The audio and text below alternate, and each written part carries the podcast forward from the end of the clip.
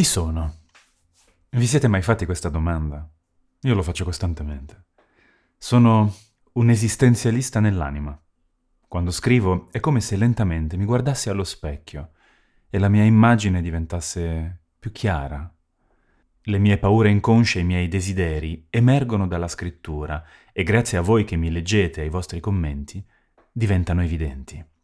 Riflettendo su ciò che scrivete, ho riconosciuto alcuni temi ricorrenti nei miei pensieri e nelle mie parole. La fuga, la sensazione di non appartenere.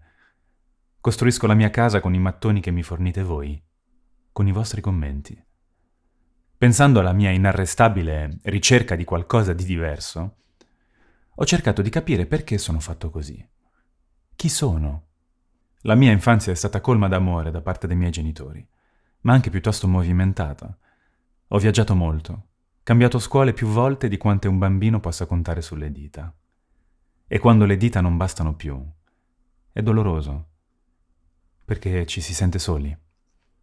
Ci si crea un mondo personale, si trova rifugio nei libri e nei videogiochi, si teme l'altro, non per diffidenza, ma per paura che anche quella persona prima o poi finirà nell'album dei ricordi di viaggio. Sono cresciuto vagabondo, mi paragonerei a una pianta in un vaso, senza radici nel terreno. Il vantaggio è che spostandosi da un terrazzo all'altro si possono ammirare diversi tramonti, esperire soli di diversa intensità, piogge forti o leggere. Si gusta la diversità del mondo, ma le radici rimangono nel vaso, non si connettono a quelle delle altre piante intorno. Si cresce forti e rigogliosi, ma soli. Ognuno di noi ha la vita che gli è stata assegnata. Ieri ho ricevuto un'email molto toccante da una signora che mi segue. Descriveva la sua situazione difficile, molto difficile, e mi ha stretto il cuore. Non avendo parole o soluzioni da offrire, le ho scritto un breve messaggio di incoraggiamento. Mi sono sentito così superficiale nel confortare una persona che potrebbe avere il doppio della mia età. Chi sono io per dire andiamo o la vita è bella? Quando della vita ho conosciuto principalmente la fortuna.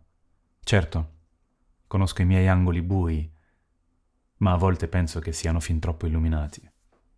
Sì, sono fortunato.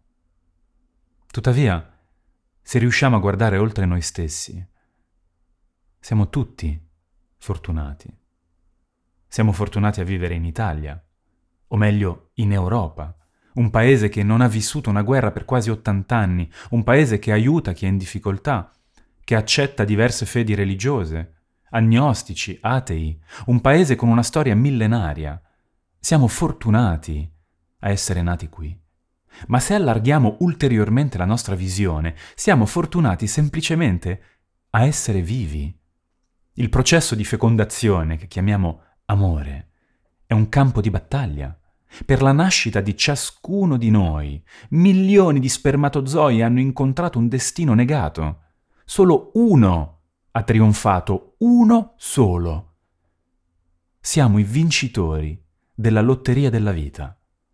E per questo dovremmo essere grati per le sofferenze, le delusioni, le gioie, i ricordi e tutto ciò che il tempo e lo spazio ci donano incessantemente. La mia esistenza è un mosaico di luoghi, persone e esperienze, tutti pezzi unici, che insieme creano il quadro della mia vita. C'è tristezza e gioia, solitudine e compagnia, ma attraverso tutto c'è la scrittura, il mio specchio, il mio rifugio e il mio mezzo per esplorare chi sono.